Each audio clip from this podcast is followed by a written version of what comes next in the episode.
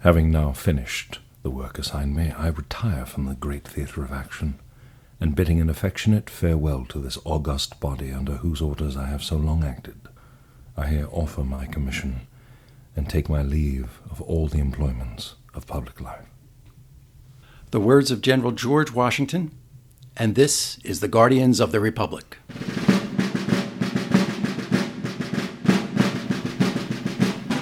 Hello, I'm Patrick Murray from the Monmouth University Poll, and my co host is Ian Kahn from the TV series Turn Washington Spies. On this episode of the podcast, we'll look at the core questions facing Democrats in 2020, beating Donald Trump. Patrick has just returned from the campaign trail in Iowa and will bring that perspective to this topic. He spoke to a lot of voters out there, and we'll hear from some of them in our hot take segment. And we'll wrap up with our Guardian of the Week honors. But first, we'll take a look at what is new on the polling front. Well, Monmouth University released a poll of the Iowa Democratic caucus goers uh, just la- when I was out there last week.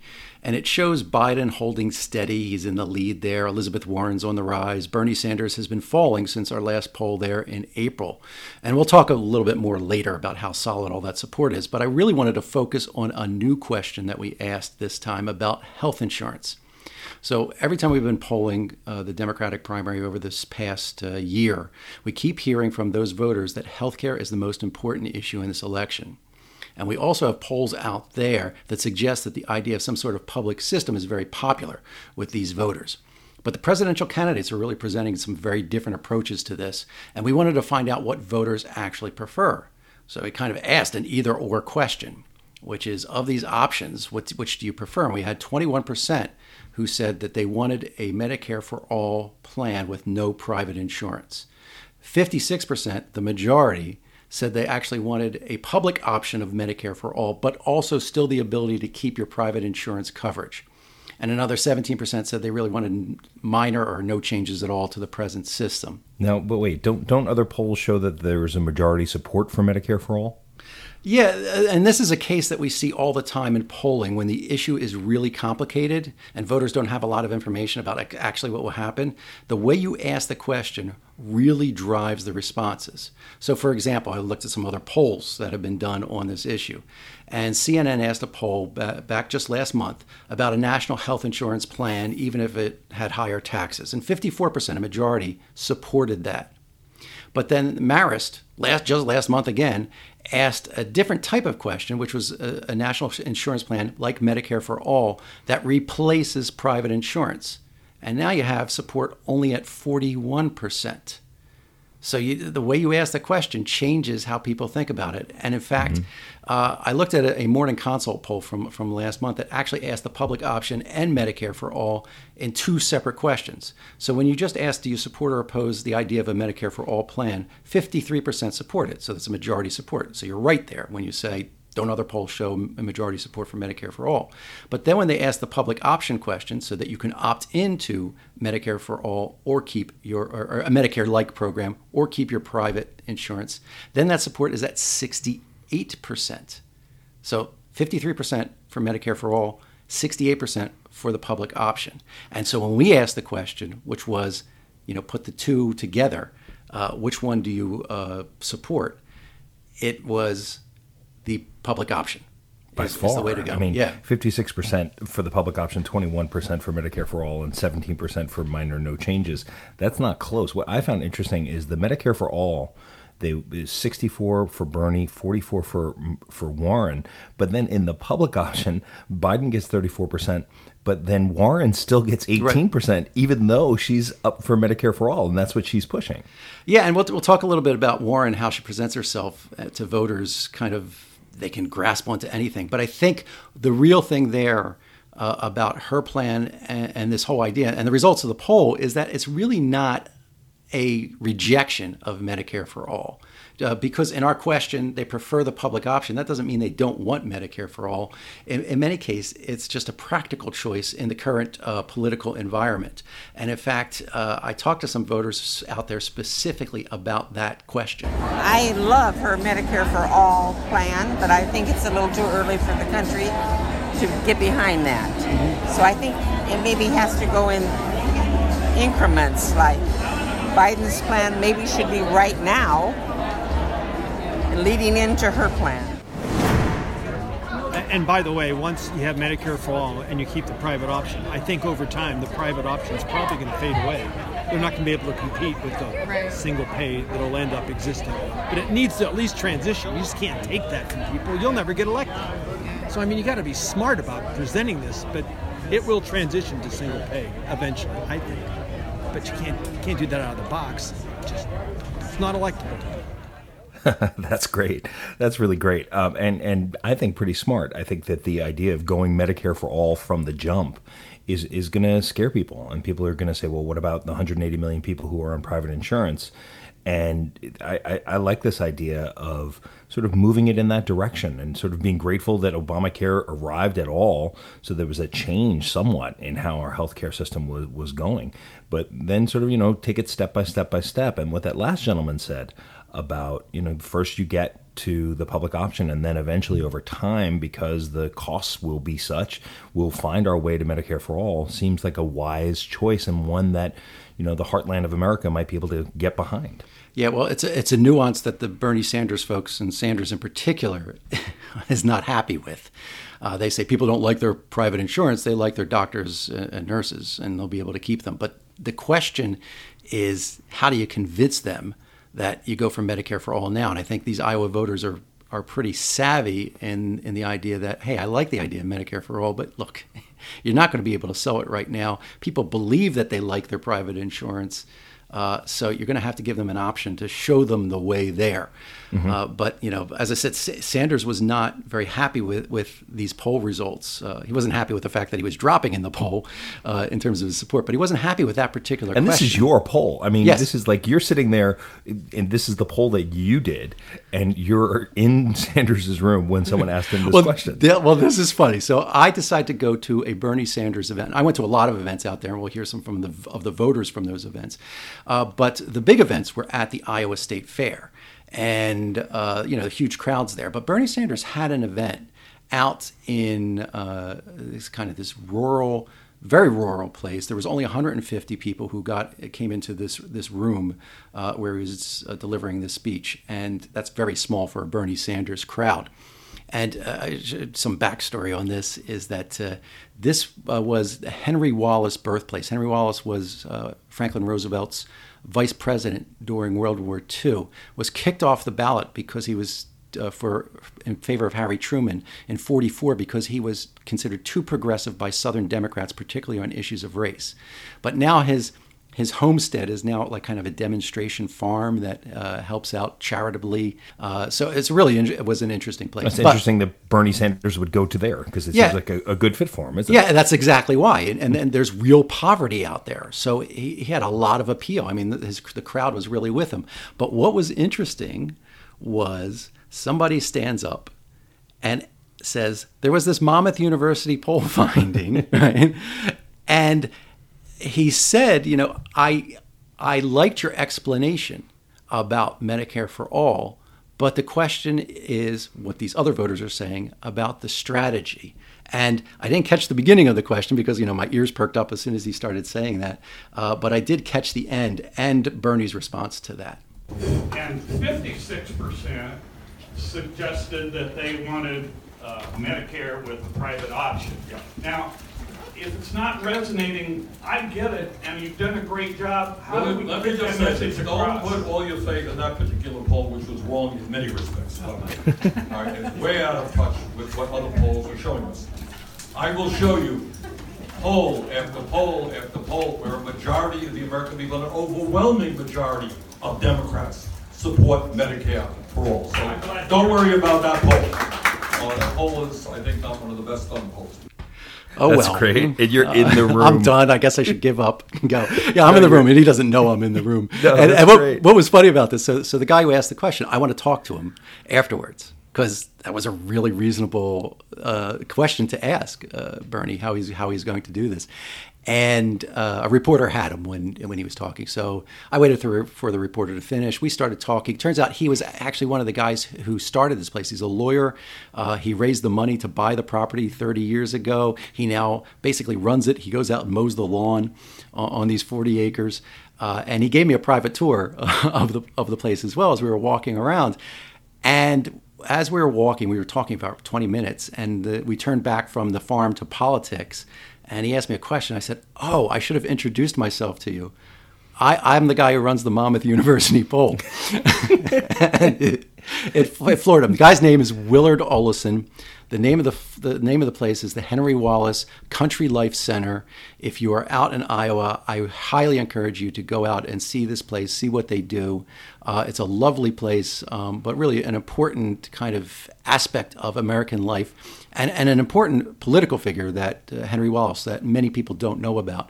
Uh, so I encourage you all to go out and do that. You know, but, there was one thing in that clip, if I can say, where where Sanders almost, and I don't want to take too much of a shot at, at Senator Sanders, but he, he kind of took a Trumpian style answer to it because what he said was in, it's that there's support amongst the American people for Medicare for all. For for Senator right. Sanders to say that it has support, you know, one of his pitches when people said, "How are you going to beat President Trump?" His answer in the debate was, "President Trump is a liar, and I'm not a liar. I'm going to tell you the truth." Well, I mean, that's not so truthful to me no, yeah, from, this from is, my perspective. This is the whole Sanders thing. Uh, he said, if I can show you poll after poll, well, he can cherry pick some polls, but if you actually look at the totality of the polls, it's the, the, the, the picture is very muddy. And as I said, it's not that even among de- Iowa Democrats that they don't like the idea of Medicare for all is that many of them are practical and know that you can't get there today. But the, according to him, his message is resonating, and woe to anyone who says otherwise. And that's exactly the opposite of what others are saying that the Democrats need to do. So there was a great observation in Bret Stephens' column this week in the Times, and he wrote the main task for Democrats over the next 15 months won't be to convince America they need yet another healthcare reinvention or that the economy is a mess or the system is rigged or that the right response to Trump's immigration demagoguery is an open border. It's that the president is a disgrace to his office, an insult to our dignity, a threat to our union, and a danger to our safety. Yeah, I mean, this is exactly what you and I have been talking about. And I think this is one of the reasons why Joe Biden is at the head of the pack right now, is because when you listen to the first five minutes of his stump speech, that's exactly what he's saying. He's not pandering to an Iowa crowd or a New Hampshire crowd or whatever. He's saying this is a battle for the soul of our country because the person in office is a disgrace. But everybody else is kind of all over the place. I think Stephens is right. I think Stephens is dead on right because the, the issue is to guard the republic. And what we're seeing all across the world right now is the what it is to have President Trump in office. I mean, you see what's happening in South Korea, Japan, India, Pakistan. I mean, in in Hong Kong right now.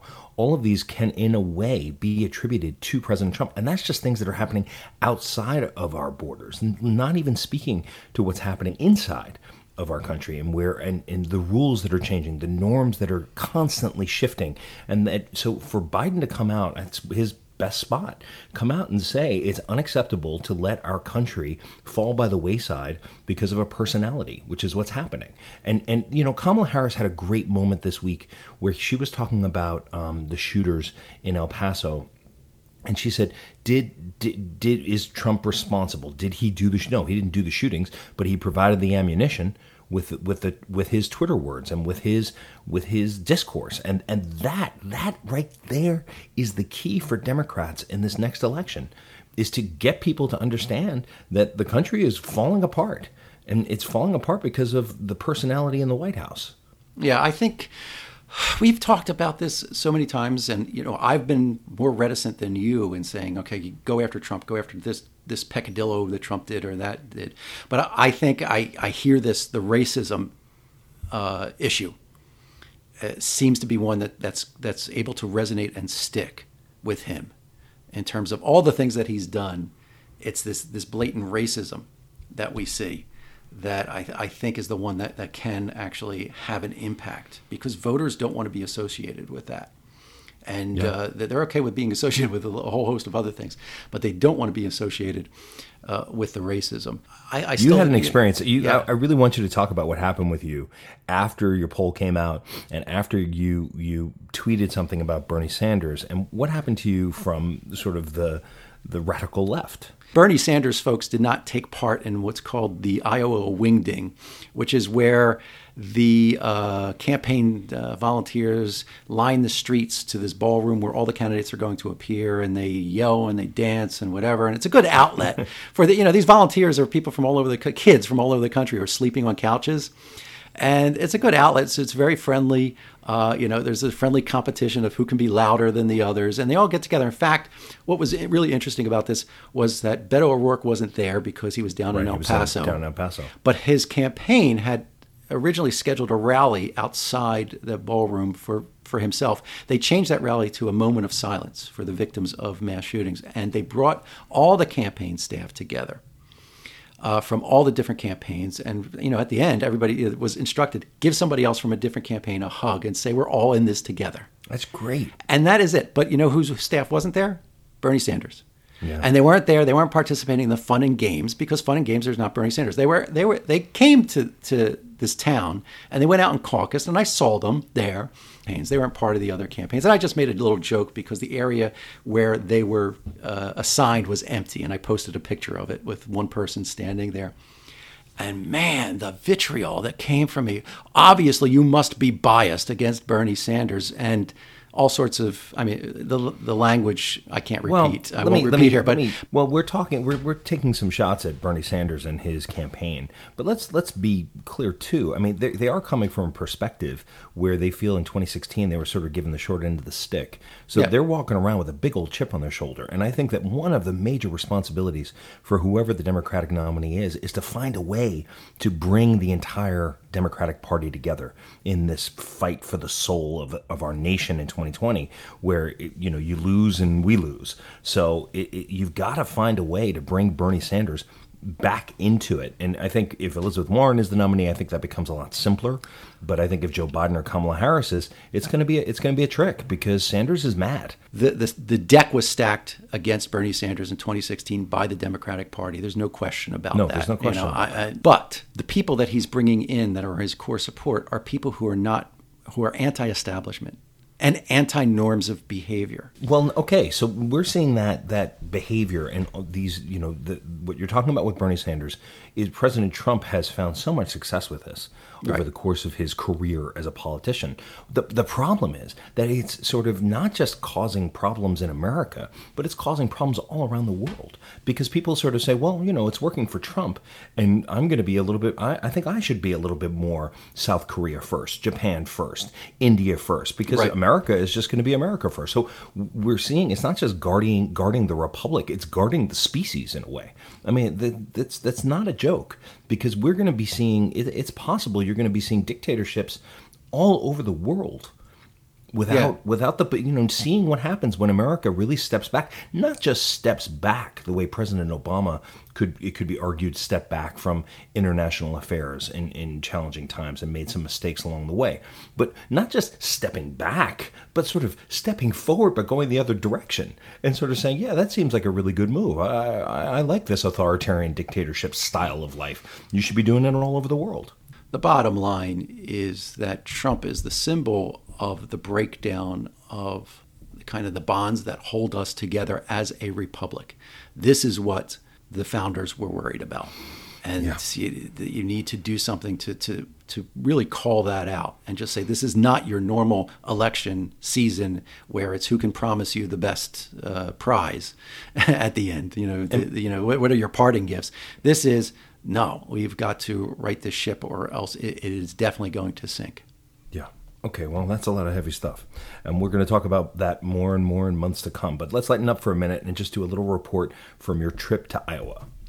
Yeah, so uh, let me uh, play a little clip to set the mood here.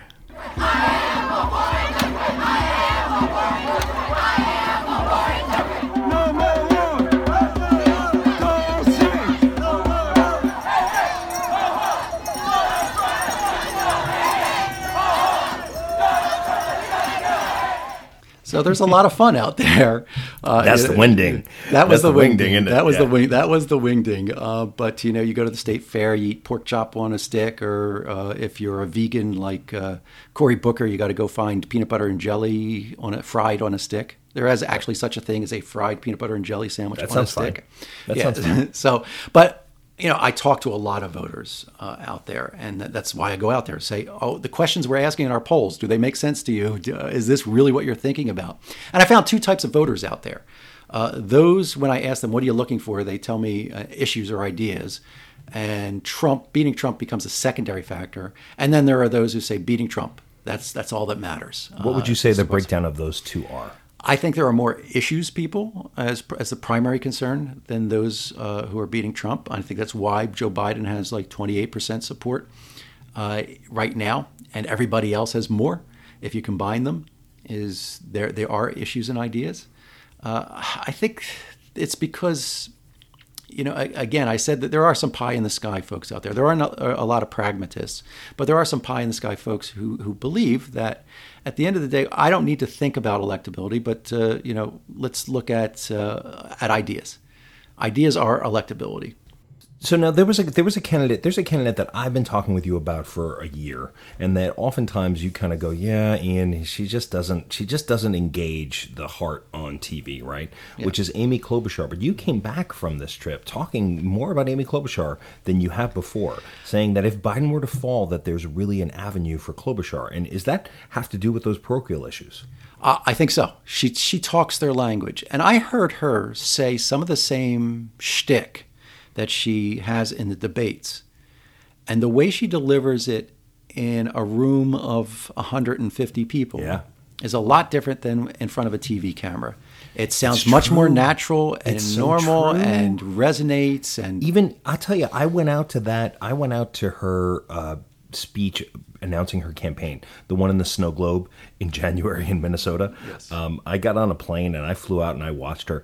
And you know, even there in her own, in her heartland, in her home, she was better. She, you got, you got the feeling that like there was a, there was a little, there was a, a real star underneath that midwestern you know, kind woman. I don't know how kind she is. I mean, obviously with the staff and everything, but she she really does have a way to connect with Minnesota and with Iowa and with Wisconsin. I mean, is that why when I mean, because really, you've said on the phone, you said a number of times, you said, you know, I think Klobuchar has a chance here. Yeah.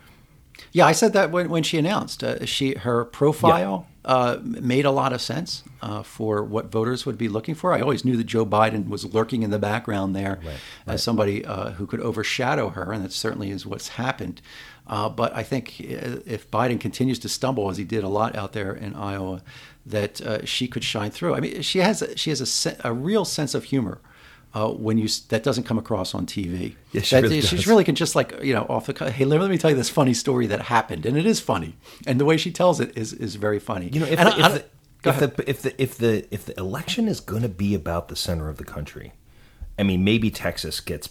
I don't know if she's able to you know have the charisma to pull Texas out, but I mean if she's coming to the heartland and speaking to Wisconsin, Minnesota, Iowa, you know Pennsylvania yeah, maybe she is in a way. Maybe she would be certainly as a as a possible VP candidate. Yeah. Um, she would have a lot of appeal in that area. I think so too. Uh, but you yeah. know, uh, but I, I, was talking about her sense of humor came through. There was another candidate whose sense of humor really came through, which was Andrew Yang. He's a real funny guy.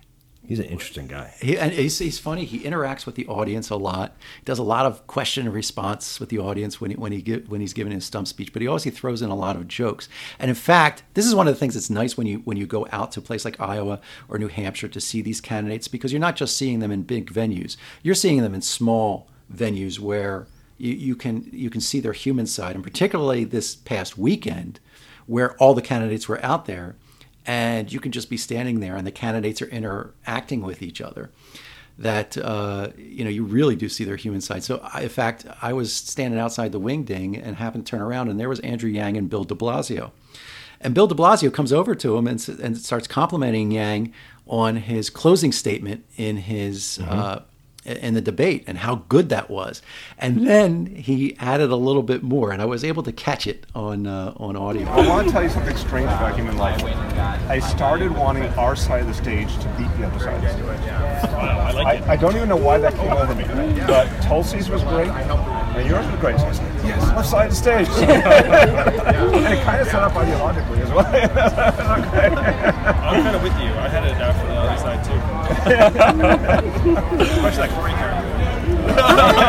jokes, jokes. Yeah, I, I don't know whether you heard that at the end, but then Yang said, "Yeah, I had it out for the other side of the stage too, especially that Cory character." Yeah, but Yang had another moment over the weekend where he was talking about guns, where someone asked him a question about guns, and he literally broke down into tears yeah. on stage, and that was an amazing moment to watch yeah. a man with such empathy and compassion for someone else. And you know, he, he he has this great joke where he says, "If you need the opposite of Donald Trump, you need me. I'm an Asian man who yeah. loves math." right. Right. Well, you can add now to that, I'm an Asian man who loves math and has empathy for other human beings. Um, I don't know if it's a if it's a reasonable idea that he's going to find his way to the top, but he certainly has a, a kind person in there. Yeah, but, well, there's a lot we yeah, there's a lot we could talk about here, but uh, why don't we finish this off with a special hot take segment? Um, so, in this, I will play a clip of Iowa voters that I spoke with, and then we'll have 90 seconds to discuss what we heard. And then when you hear this drum, it's time to move on to the next clip. Uh, so the first one that we're going to look at is about what all the polls about who's ahead and who's behind. And so I asked Iowa voters if they really narrowed down their choices. I haven't really just settled on one candidate over another. I hate to rule out anybody just yet. I like to hear them out. oh, Castro, Booker, uh, Buttigieg, Warren, uh, Amy, and I like Harris, but that, that's a lot of choices. yeah, yeah. That, I mean, that, that was really what it came down to. In fact, I saw, uh, one, you know, one couple who had been for Biden but saw Bullock speak that morning, and uh, oh yeah, I think Bullock would be my first choice if I went in caucus today. But uh, the, what's interesting is when I asked them, they're all talking about, well, I haven't seen all the candidates yet. It's awesome, yeah. actually. It really is impressive that, that, that there can be arguments about whether it's appropriate for Iowa and New Hampshire to have so much power, uh, with South Carolina coming right behind. Um, but it, it's it's almost like it's their job, and they take it very seriously. And they're the, the idea that if you were doing this in New York, if New York was the first choice, a lot of people have already made their decision. But Iowa, it's almost like it's in the water for them, where they're like, no, I'm going to be mindful. I'm going to take my time. I may fall in love with Elizabeth Warren for five minutes, but then I may see Steve Bullock and say, well, he's got, there's something I like to cut to his jib kind of yeah. thing.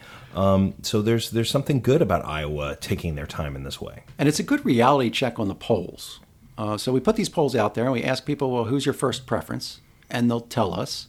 Mm-hmm. But that doesn't mean they're really, really committed to that person. It's just that that's where they think they might end up as things stands right now. But it really is wide open, and there's a lot of momentum. Even like somebody who's down at one percent or three percent, like a Cory Booker or Amy Klobuchar, has the potential for really moving in this race. Right. Okay. So, do Iowa Democrats really like the options that they have to choose from? I think they need to narrow it down. Yeah. Um, they've had, you know, obviously two debates, and there's just so many candidates that, I mean, I heard like the next round of debates in October, they might widen the field, and that is concerning. Like, half of these guys are going to drop out before the caucuses. We can't caucus and have 20 some candidates. That would never work. Yeah, so it doesn't, doesn't sound like they're happy. Yeah. Well, it, it, it, sounds like that it's kind of worked out if you think about it. I mean, you've got 20, you started with 22 candidates and you jump up to drop one, drop Swalwell, add Steyer, now you're still at 22, 23.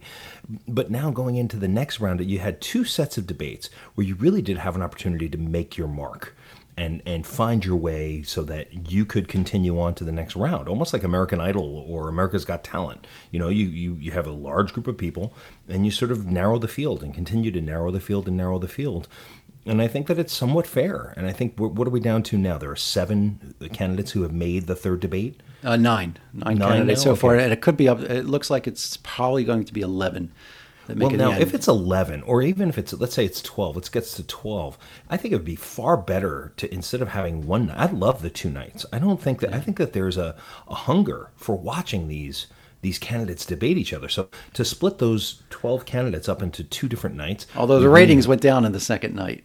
A second debate than the first debate. Well, sure, but but still, I mean, one of the things that I've sort of been thinking in my mind would be fantastic is that if you just had, let's say, when we get down to twelve candidates, do a round robin. Right, just do mm-hmm. every night for one hour on CNN. Bernie. Sanders versus Joe Joe Biden. Then the next night is Kamala Harris versus Amy Klobuchar, and just get give these candidates a chance to to speak. But they, they really they really want it down to six six or eight candidates. In fact, I had one voter who said they should all go into a room together and, and work it out and figure out which one of them has the best shot. Yeah, that ain't going to happen right yeah, now. No, it's not. Now, how does Trump figure into the voters' mindset? You get some takes on that. But the idea that we have another four years of the current president is, I mean, it's, it's just god awful. I mean, mm-hmm. we'll, our kids will look back on us, or our grandkids will have to ask the question, what were you doing? Were you asleep at the wheel or what? Yeah, I, so I did hear from those voters who say, you know, who are like Brett Stephens. This is the number one concern. This should be the number one concern. This should be the number one concern that then everything else can bridge off of. I'm not saying that the Democratic candidates should just come out and constantly just constantly be talking about Donald Trump. That that's the the end all be all of everything that they're that they're trying to engage the audience about. However, that has to be the first place that they come from and from that place then it can be like a that, that's got to be your tree trunk and right. then your branches can be all the branches off the tree those can be your ideas about what's going to move forward in the country yeah, but if you're I, not if you're not speaking about where we are as a country then I just I, I don't see how I, I don't see how you're doing right by by yourself or by the country. I think you know that's a way to lead into, for example, whatever your health care plan is. So yeah. we, we got to get Donald Trump wants to undermine stability for for Donald all Americans. Trump wants to take away your health care. And then and it's yeah, happening. You, and you get and that's part of it. He wants to take away your health care as part of his plan to destabilize uh, the country. And so we need to beat Donald Trump. And by the way, this is what I would do to uh, fix yes, that instability. That, that exactly. That, that's that's. I mean, you have, and then you take Lindsey Graham, who is trying to win in South Carolina. That's what the man wants. He wants to stay relevant. So he's going to be in South Carolina. What did he say this past week? He said, if the if Trump wins re-election, we win the House, we win the Senate. Obamacare is gone. That should be that should that, that, that could be the number two thing you talk about because that's where they're going and right. that's what Trump is going to bring to the country. Yeah, so it'll be interesting to see this. I, I, right now, uh, the we just have two types of debates, and we have two types of voters who are asking for this debate. The one debate is how do you beat Trump, and the other debate is, you know, who's who's promise, promising me the, the, the best package, whether it's health care or climate change or student loans or whatever else. So, okay, let's talk about we've seen how the, the Biden supporters feel about him. How did the non Biden supporters see him? If he won, it'd be just four years of kind of like normal, mm-hmm. in air quotes, or just like a pause in America or like a reset in America. Um, that's not really what I want. I don't want to pause or reset. Uh, I think we need to be moving in a completely different direction um, than where Trump is leading us right now. Um, but I do think that he is a maybe a safe vote for a lot of people. Like his idea about returning to normalcy because I don't think that um, normalcy is really that great for a lot of people. Like, I think there's a big appetite for change in this country. I think that's one of the things that got Donald Trump elected. There's just a lot of stuff that people are lacking. So I think he's talking about returning to a good time that maybe didn't exist as much as he thinks that it did, especially for younger people. Oh, man, that's good. Yeah, that's very telling. Right. Uh, so he's too normal. We don't. Eh, we're not in normal times. We no, and, yeah. and and what she said there about how you know to bring things back to the good old days. Well, the good old days weren't always good, and tomorrow ain't as bad as it seems. I mean, like seriously, the, the, for those people who supported Trump because they wanted change, or in 2008 when Obama was coming in because they wanted change, they're going to want change. People want change because it's still not working for them in in so many different ways. So to to kind of come forward with this idea that you know we're going to bring things back to how it was in 2009 or 2014 when things were better, I don't know that that's going to be compelling to the full nation.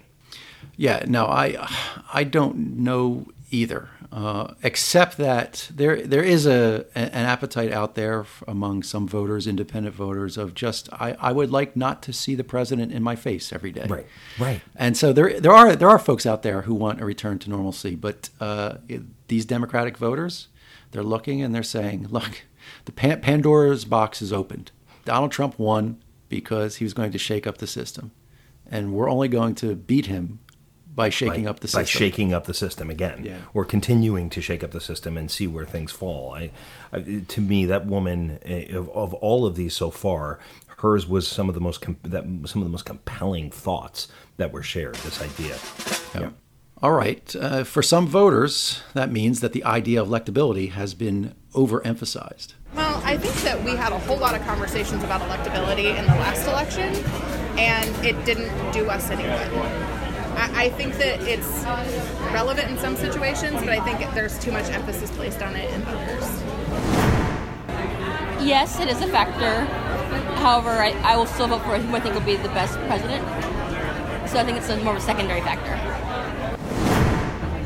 I think I'm maybe worried that he might get reelected, which would be, I think, intensely problematic for the country in so many ways. But I also think that this is a great chance to sort of take a step forward. So, and maybe try for some policies that the Democrats have, haven't been able to get to before. Yeah, Wishful kinda- thinking. think And I might be like that if I had somebody I really liked. It's hard to Yeah, Warren and not Sanders be in there. too far left. So you, Yeah. you, you, you hear that tension between these two groups of voters yeah. on, on this electability question. Is is that there there are those who say you know that idea that just put out big bold ideas of, and structural change, and you'll be electable. And there's the, the the other folks who say that well that's wishful thinking. the the problem the problem is that the idea of electability is hugely important. Right. The issue is that the people who are the most electable in the Democratic primary are because of their passion, their presence, their ability to deliver a message are not ones necessarily that are going to be electable in the states of Minnesota and Pennsylvania and Wisconsin. I mean, that's that's the real issue that the Democrats are, are, are struggling with. It's like you, you want to be able to combine uh, Warren's ability or Buttigieg's ability to communicate with uh, Biden's ability to to be a centrist who is a, a really positive alternative to President Trump that won't scare off the, the independent voters. It, it, it's a it's a I mean that's really cutting it right to the quick right there. Yeah, I mean, when I asked I asked everybody I talked to about this question about electability, and the answers were just really all over the place. Uh, and it, you know, as I said, the most of the voters that I talked to talked about issues, and didn't talk about electability when I first asked them. Okay, so how is how is Elizabeth Warren playing in Iowa, and how does she present herself? I think the more that she talks, the more people will accept her ideas, too. I really do. And I'm concerned about Biden's age. He's 76. He's going to be 78. And I know Elizabeth Warren is 70, I believe, isn't she? But she's got a lot of zip, I'll tell you. So I think if she can get people to hear it instead of just shut it off as soon as they hear that uh, headline, that they'll listen. But you know what I mean? Because she has a plan to actually do it, not just saying it, you know, willy nilly. I don't know, and I don't know that it'll ever. I don't know. We're in a different place now than we've ever been, I guess. She's got a lot of zip. I'll She's got a tell lot you. of zip. I tell you that it cracks me up. And She's this got is a a- lot of zip. And I think this goes back to the, the, the last voters that we were listening to about electability and winning coalitions is that Elizabeth Warren has this ability to play to those who want those those those liberal policies, as well as those who are looking for somebody who's pragmatic. Yeah, but she she still those policies thirteen twenty five and and Medicare for all. Those are policies that are I'm not sure are going to play well, and she's so deeply behind them.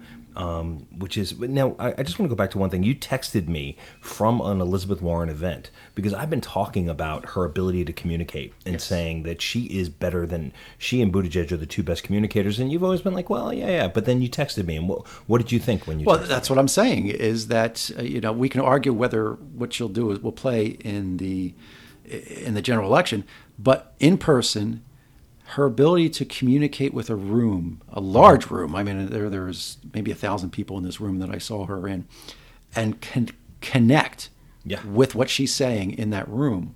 And this is not even the fact that she stays behind for two hours shaking But that comes, every single comes, person's hands. That comes But- from giving lectures at Harvard. Yeah, I mean, exactly. that's what you exactly. you she takes you on this journey, and this is why people can say, "Hey, she's my Medicare for all champion," but other people can say, "Oh, she's my pragmatic." we'll get to Medicare for all champion eventually. But what I found was interesting, and this is how I think how successful she is, is that uh, the number of voters, not at that event, just number of voters across Iowa, who I heard talk about the need for big structural change. That's her phrase. It's seeped into the consciousness. Whether you're supporting Elizabeth Warren right now or not, she's got her catchphrase in your consciousness if you're a Democratic voter in uh, Iowa. Just to, before the drum, I spoke to a big money guy this weekend. I was I was away and I, I met this guy and I talked to him about the two cent tax and I said, would that be something that you would that you would be good with? And he said, absolutely. I'm all for the two cent tax for over fifty million dollars because what that's going to do is it's going to inspire more investment. It's going to inspire more risk. It's going to take people from being um, you know just sitting on their grandpa's interest and money and make you sort of go forward and invest in the country. So it, it, it's surprising how she's sort of building a coalition even in the even even in the big banks. Yep. Now you also talked to some Republicans out there. Uh, yeah, but the Republicans that I did meet out there gave me a little bit of, of warning about the polling in the 2020 race and whether that would be accurate. I would I would say that's one thing that I've found it's changed. You can't you can't have a discussion even at work. People start throwing labels at each other. And so you're not on my side, you're on the other side and you're the enemy. Where it used to be everybody could disagree.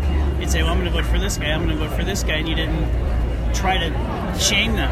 And I think we have the shaming thing going on now. So it just really, really worries me. And the fact that people would even ask, well, is this being recorded? Because so much is at risk in terms of jobs, etc., based on who you vote for, who you don't vote for. And that's why the polling data, we kind of laugh because we're like, we know it's biased because no one feels like they can say that they're for Trump. And so people who kind of get the heartland realize what's going to happen probably again. That's chilling, man. That's Yeah, so they're saying it's worse than 2016 if you're for Trump now. Yeah. You just you don't talk about it at all. So they're not going to talk to pollsters, they're not talking to their family members, they're not talking to in, in their place of work because it could cost them in in their society or whatever it whatever it is, and it's worse than it was in 2016. But that's the. I mean, the idea then that the, that Biden has a 12 point lead in Ohio. I mean, Right. if this woman is uh, any indication of what's going on in that poll, you, you have people who are like, "Well, yeah, I would go with Joe Biden," but maybe they wouldn't, and maybe they're just afraid of saying that it's President Trump that they're willing to support. I mean, when she said that, it's going to happen again in 2020. I mean, if you know the heartland, you know that people are going to support Trump. It's it's scary stuff. Yeah, and that and that couple, uh, they were one of the Republicans or two of the Republicans that I talked to who said that up until the last minute in 2016, in November of 2016, they weren't sure that they were going to vote, and they went out and voted against Hillary. Uh, and they're definitely going to support uh, Donald Trump this time around, even if they're, they're not particularly happy with his style. And it goes to your question about somebody like Amy Klobuchar. Is is it possible that somebody like an Amy Klobuchar or somebody else could keep them at home at the very least? Not not home. when they're home, not when they're vote, but say you know maybe you don't want to vote for Donald. I don't Trump. know that you're going to win those voters. I mean, I, You're not going to win them over, but can you keep can you keep them at home? No. These are voters who may have stayed at home in 2016, but say they're coming out in 2020. Can you get them to go back on the fence and say, yeah, maybe I, I, it's okay if I sit this one out because the Democratic alternative isn't as scary. As Hillary Clinton was. I know that. Okay, I've got more, many more hours of audio I could share, uh, uh, but it's time to move on to our Guardian of the Week. And this is someone who has looked beyond their short term political or personal interests to uphold the values of the Republic. And Ian, I think you have a nominee for us this week. I do. It's Chris Krebs, uh, who was with Homeland Security, and what he uh, what he said this week was ultimately, when I look at 2020, the top priority for me is engaging as far and wide as possible, touching as many stakeholders as possible, and making sure we have audibility in the voting system. The top cyber official Krebs says at a DEF CON cyber conference Friday when discussing election security, IT key tenant can't audit the system, can't look at the logs, you don't know what happened. He added, You got to get audibility. I'll say it, you got to have a paper ballot backup. This is a central question over the course of the next year and some odd months to make sure that we have election security. Yeah, this is so essential. I mean, this is uh, where Moscow Mitch comes into play here and mm-hmm. his willingness to uh, put up uh, legislation to try to do something. And he says he's not going to do it before 2020. And in fact, in many cases, it might not. It might be too late. I live in a state, New Jersey, where none of the machines have paper backup. Now, New Jersey is not going to be in play in terms of presidential elections, but there's certainly congressional races that will be in play here, and uh, that uh, that is really, really problematic here. Yeah. Uh, and I guess, you know, for Chris Krebs, you know, you, you listen to what he says, and I would say uh, th- that's pretty much, you know, a, a, given. Why does he, why does he qualify as, as a guardian of the week for saying that? But I think because uh, he works you, in the Trump administration. I, yeah, I think that's exactly it. that's that's why that's why I nominated him because yep. here's someone who's working in the Trump administration who's going against the grain of of of what the Trump administration is saying that there's no problems that there shouldn't be any issues, but they're opening some doors that maybe the Republicans don't even know that they're doing because if Russia is able to change votes in Georgia, what's going to stop China or Germany or France from changing votes in Pennsylvania? Yes, and so this this goes to the very core of what our founders were worried about in the presidency. They weren't worried about exercise of power per se. They were worried about the president being under foreign influence. Yeah. That was, if you read the Federalist Papers, that was their number one concern. Setting up a system where the president would not be under foreign influence and there's ways to stop him. And our election security is certainly uh, key to that. So hats off to, to Chris Krebs for stepping out of the talking points of the administration and saying yeah. what, what, needed to be said. An uh, honest guardian of the week. Yep. All right, that's it for this week's edition of Guardians of the Republic. Please do subscribe to get the latest episodes and please give us a rating in iTunes or your favorite podcast app so others can find us. Check us out on our website at guardians republic.com or on Twitter at guardiansotr. Thank you for joining us. We'll be back next week. See ya.